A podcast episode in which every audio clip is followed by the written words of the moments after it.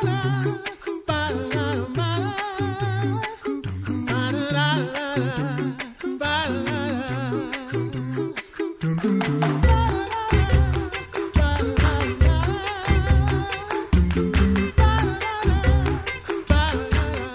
listening to the Coffee Hour. I'm Andy Bates. I'm Sarah Gulseth. Happy Feast of St. Michael and All Angels. We're going to talk about that today on the Coffee Hour. Thanks to Concordia University Wisconsin for supporting the Coffee Hour. Find out more about Concordia University Wisconsin at cuw.edu. Live uncommon. I don't know, what's an appropriate greeting for the Feast of St. Michael and All Angels? I'm not sure. That's a really good question. Let's go to the expert, uh, Director of Worship for the Lutheran Church Missouri Synod and chaplain for us at the LCMS International Center, the Reverend Sean Daenzer. Pastor Daenzer, thanks for joining us on the Coffee Hour. Fear not, my friends. That's what Ah, angels do all the time. Fear not. That's right. Every that's a time good one. every time a messenger of the Lord shows up, uh, every time an angel shows up, they say, "Fear not," or "Be not afraid." Right?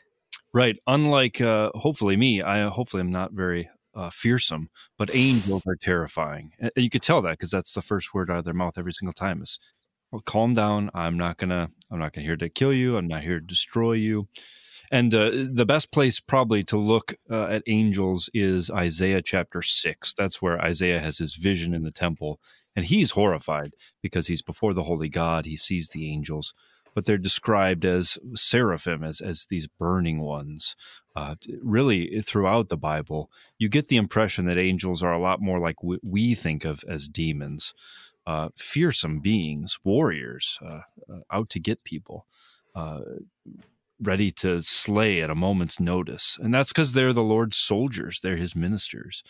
Um, but but the good news for us as Christians is Christ puts them to work for our protection. They're on honor guard duty for us, and that's why this uh, feast of Saint Michael's is a wonderful day to celebrate.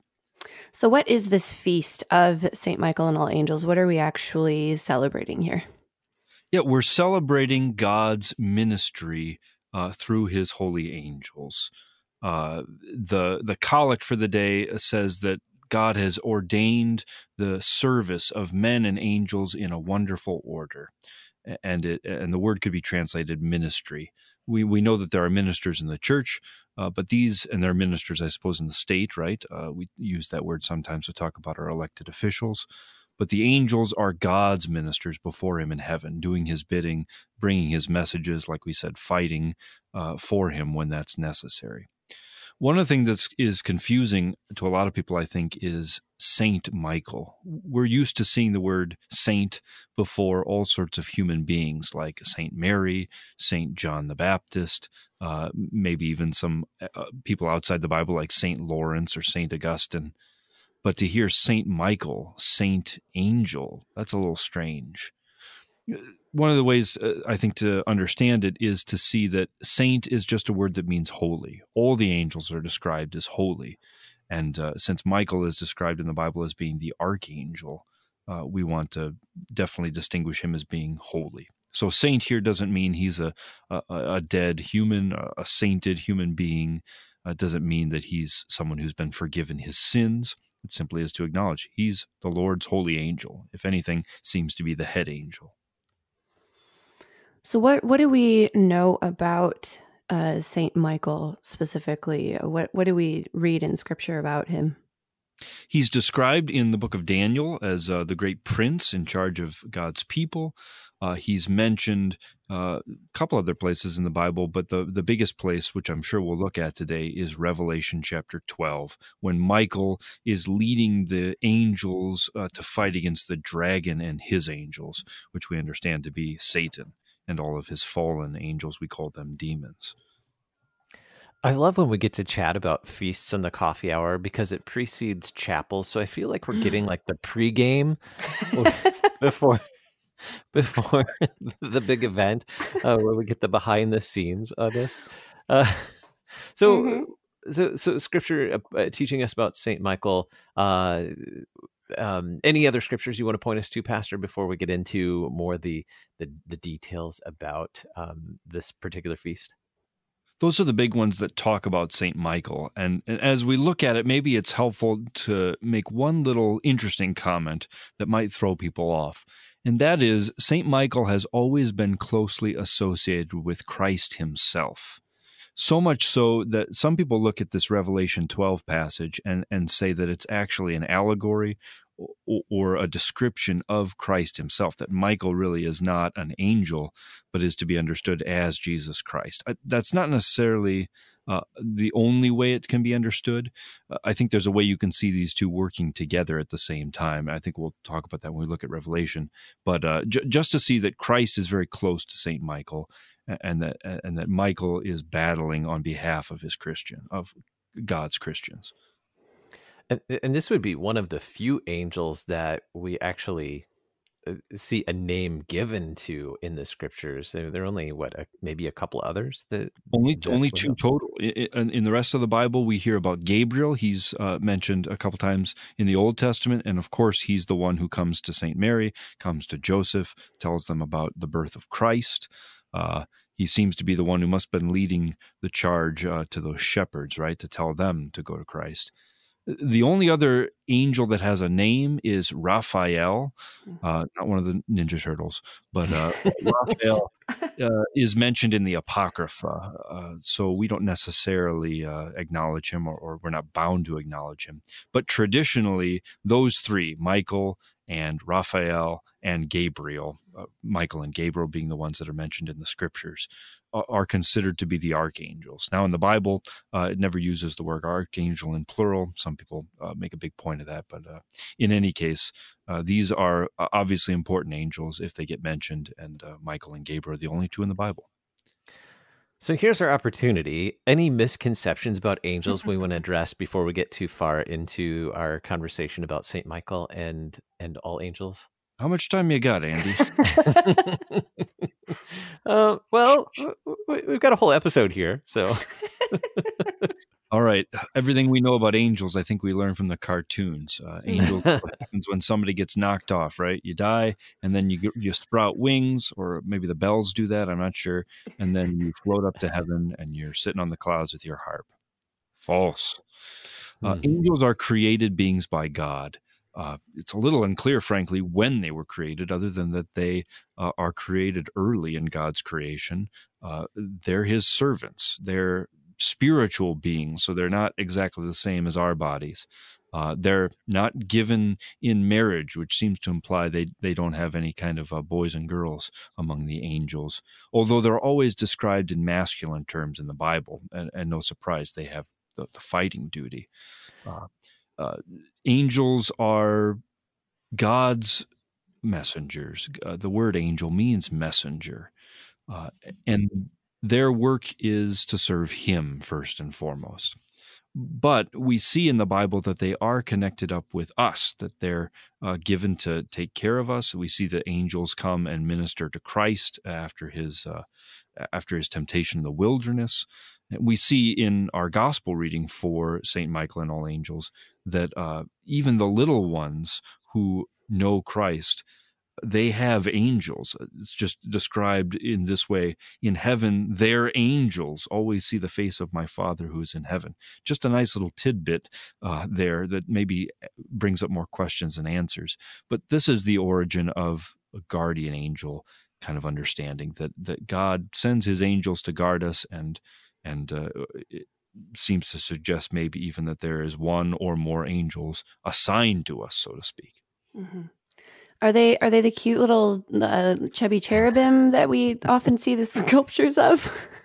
Well, hey, cherub, uh, yeah, cherubim is a biblical word, implies more than one. Uh, it's one of the descriptions of the angels, although those were the angels that were guarding and barring the way to the garden after Adam and Eve were expelled from it. So uh, I don't know if a, a, cute little naked baby would really scare me away. I think a lot of times, uh, I, I, isn't there a, sculpture or something? Is, is it of, of Saint Michael slaying the dragon uh, in, in a I can't remember where it is. A European church, and it's it's he's huge, and he has all of this armor and a sword, and and is that more of the, a description of of what a, an angel like Saint Michael would be. Absolutely. Uh, wings, one or more. Uh, there's six wings on the seraphim that described in, in Isaiah chapter 6. Uh, they often have swords and other armor. Uh, and their job is to fight, as we're going to see in Revelation chapter 12. Uh, they're fearsome warriors, and that's why the first word out of their mouth has to be calm down, fear not.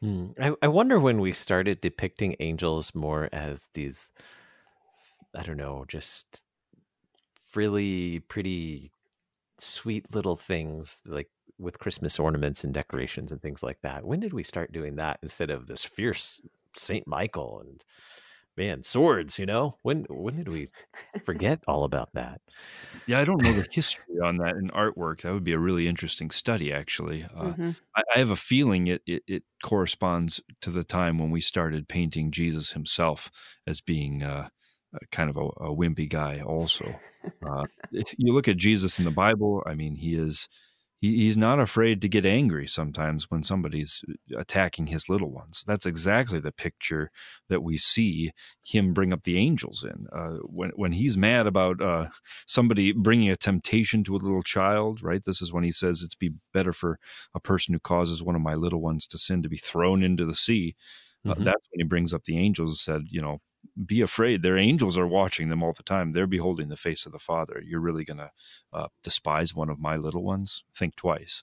Mm-hmm. Uh, it, lots of artwork throughout uh, the history of the church has depicted angels. Uh, I think it's helpful to see that in the Bible they're described in masculine terms, in in frightening terms, uh, in warrior terms, uh, and then uh, therefore, if you see a, an angel that is uh, perhaps feminine or gentle, uh, that picture might not accord with what the scriptures say. It's good to remember also that big word that we say in the Sanctus when we sing it every Sunday Lord God of Sabaoth, Lord God of hosts. That is to say, Lord God of armies. The angels are those Sabaoth hosts. Hmm. That's insightful. That's yeah. very helpful. Yeah. We have more to dig into uh, on St. Michael and All Angels, this feast of St. Michael and All Angels. I want to do that here in just a moment because there's so much more to talk about. In, and we're talking with the Reverend Sean Daenzer, chaplain for the LCMS International Center and director of worship for the Lutheran Church Missouri Synod. You're listening to the Coffee Hour. I'm Andy Bates. I'm Sarah Gulseth.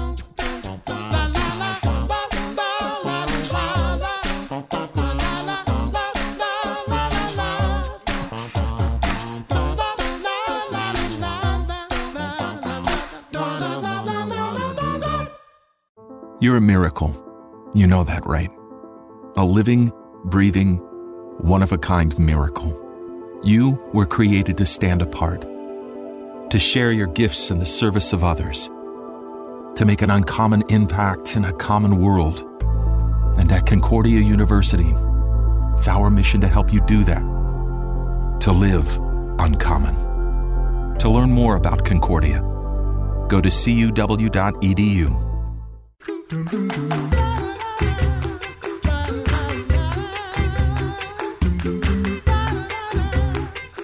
back to the Coffee Hour. I'm Andy Bates. I'm Sarah Gulseth. Fear not. We are uh, we're observing the feast of Saint Michael and All Angels, talking with the Reverend Sean Daenzer, director of worship for the Lutheran Church Missouri Synod, and uh, talking about Saint Michael and all angels. Uh, great, great insights on who is Saint Michael, who are angels, and, uh, and, some misconceptions we've had about angels. Any other misconceptions about angels before we dig into more about this feast today, Pastor? I think we should get to the scriptures. All right. Well, let's uh, let's dig into the scriptures um, and and what we're going to learn in this feast and what we're observing in this feast in Revelation chapter 12, which is the old uh, traditional Old Testament for us, we read it as the epistle lesson for this day. We get to see Michael in action. This is the battle in heaven between God's and his God's holy angels and the devil with his fallen angels. Sometimes it's even given that name Armageddon, which brings our mind to, you know, what Revelation usually does in pop culture, all kinds of misconceptions about the end of the world and you know scary uh, left behind books and and who knows what's going on right I, I think we'll see if we read this section how comforting it is. We see that God and his angels, one, are fighting and winning the victory, uh, and, and, that Christ is behind it all, and that there's uh, great comfort. Um, that even the devil's uh, raging here on earth is shortened because of this battle and and the thing I, I think is very helpful to see about this is to ask the question when this really happens. When is it that the devil is really defeated? We see that at the end of it, he's cast down out of heaven to earth, uh, and we're given the promise that his time is short, which suggests this is not the end of the story. This this has to come before the end of the world. And the best way to see this is either happening concurrently or, as most of Revelation is, a picture of what Christ himself does on the cross when he crushes the head of the old dragon, the old serpent, the devil. Um, either to see that this as kind of an elaborate mythical allegory, a presentation of what Jesus himself is doing by crushing the devil's head, or to see it, you know, you got to imagine a movie with like a split screen where Christ is dying, uh, uh, uh, you know all of the creation is is having its uh, seizure because Christ has died, and at the very same time in heaven the battle's going on, and, and you know at the moment Christ bows his head and says, "It is finished." Uh, Michael is ramming his sword right into the devil's throat and k- kicking him off the cloud down into hell. That's what's going on here. Mm-hmm. I'll read a little bit. Now, war arose in heaven. Michael and his angels fighting against the dragon, and the dragon and his angels fought back, but he was defeated and there was no longer any place for him in heaven. And the great dragon was thrown down, that ancient serpent who is called the devil and Satan, just in case you didn't catch who it was, right? The deceiver of the whole world. He was thrown down to the earth, and his angels were thrown down with him. And I, this is John, who's uh, seeing this vision, I heard a loud voice in heaven saying, Now the salvation and power and the kingdom of our God and the authority of his Christ have come. For the accuser of our brethren, the Satan of our brothers, has been thrown down, who accuses them day and night before God up in heaven, right? But now he's been thrown down to the earth. He's been cast out of heaven. That's what Christ's death does. And they've conquered him by the blood of the Lamb, by the word of their testimony, for they love not their lives even unto death. Therefore rejoice, O heavens, and you who dwell in them. But woe to you, O earth and sea, for the devil has come down to you in great wrath because he knows his time is short. The image here is that when Christ uh, takes away all of the devil's accusations against us in heaven, right? Our sins are now forgiven. What is there uh, to keep us uh, from heaven, right? He's cast out. He's no longer allowed in the courtroom before God to, to bring our sins up anymore because Christ has forgiven them but he's cast down on earth to to work his woe and his temptation. Think of what even Jesus himself says that he is the the prince of this world, and yet we should take confidence that he's judged. Uh, Jesus says in John chapter sixteen. Here it says, look, he's here in great wrath. He is. Uh, you look around in the world, you watch the news, and you think, wow, the one thing that can we can be certain about is evil is afoot in this world. But when we see all of this disaster around us, we should look and say, this is a defeated devil. This is one who's had Christ put his boot onto his face. This is one who's had the archangel Michael run him through with the sword. Uh, he's just throwing a tantrum. And uh, it's loud, it's noisy, uh, but it has no power anymore. His time is short, right? He's going to throw the biggest tantrum he can right now. Uh, but we shouldn't let that distract us from the victory that's been won by Christ. Amen to that. This is such a, a, a visual depiction. Uh, and I think we don't always maybe think about a, a, a, war happening in heaven. That that seems like something that is mm-hmm. um, not supposed to happen. Maybe in in heaven. It's, what does this tell us about the the relationship of of these angels to each other and the relationship of Saint Michael and the devil to us? Uh, good to see that heaven again is not this cloudy uh, place that we could you know take an elevator or a rocket ship to get to. This is this is some kind of other dimension right? We don't see these things but this is the invisible that we confess every time we say the creed and in all things visible and invisible right? We don't get to see this happening. But this is what's going on uh, whenever the lord is battling uh, battling in the Gospels. It's also what's going on whenever uh, we're struggling against temptation.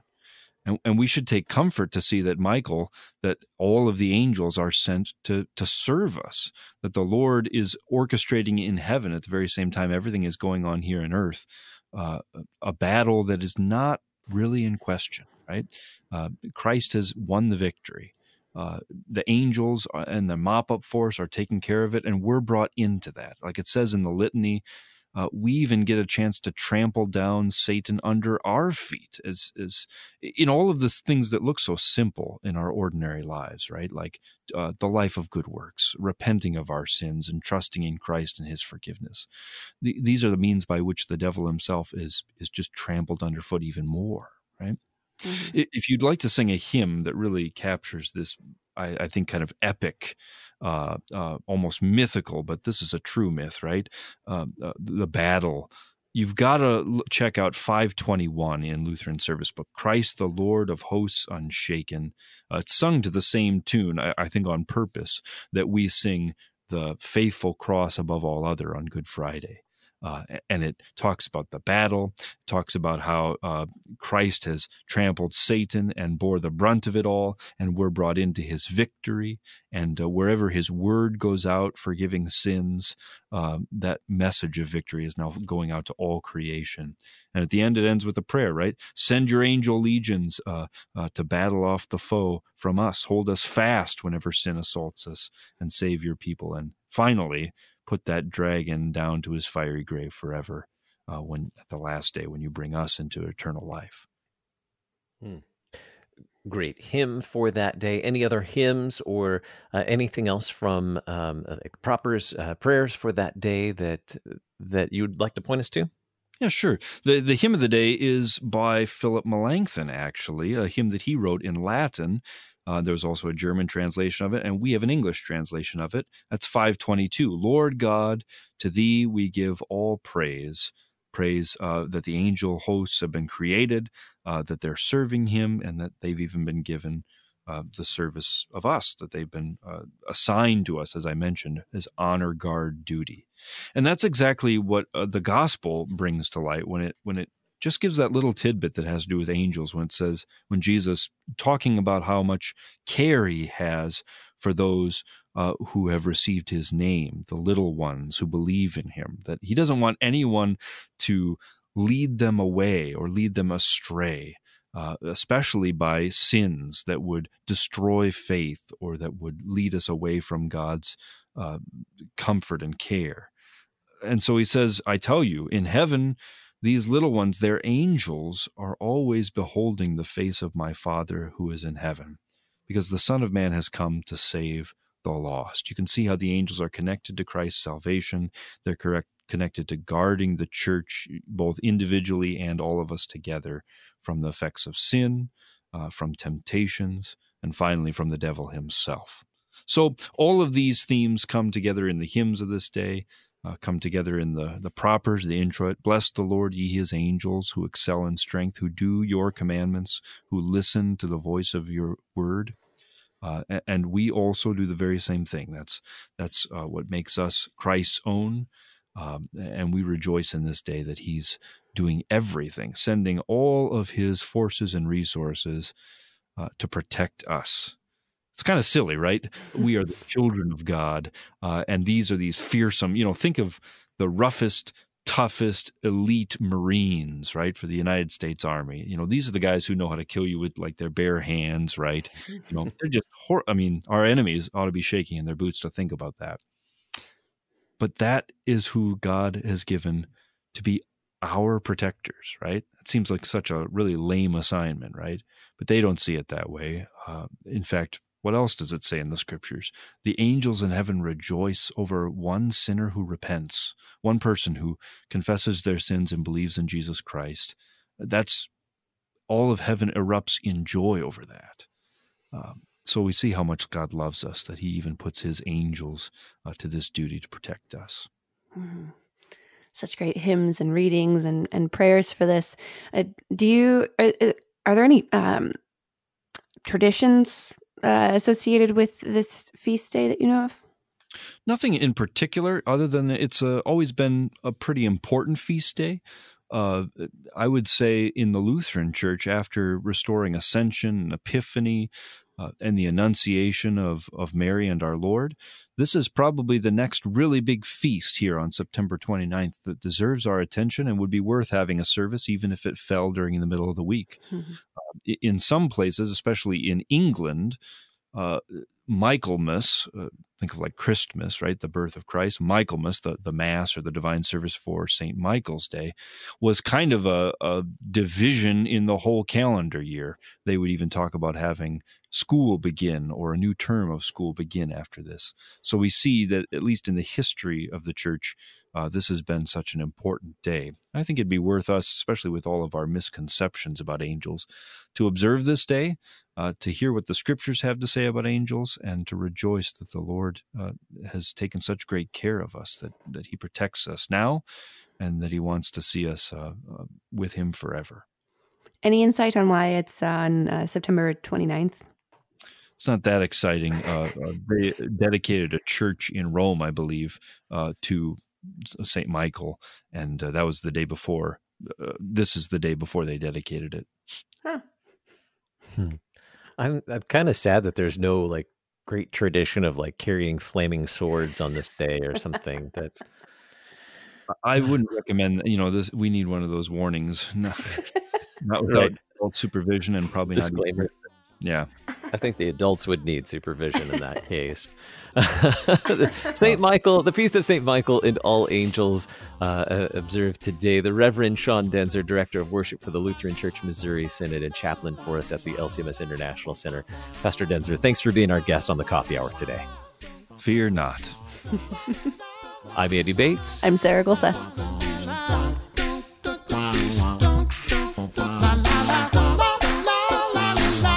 The Coffee Hour with Andy and Sarah is a production of KFUO. To support the Coffee Hour and KFUO Radio, visit kfuo.org. You can also text KFUO to 41444 or send an email to gifts at kfuo.org. And you can call us at 800 844 0524. KFUO. Christ for you, anytime, anywhere.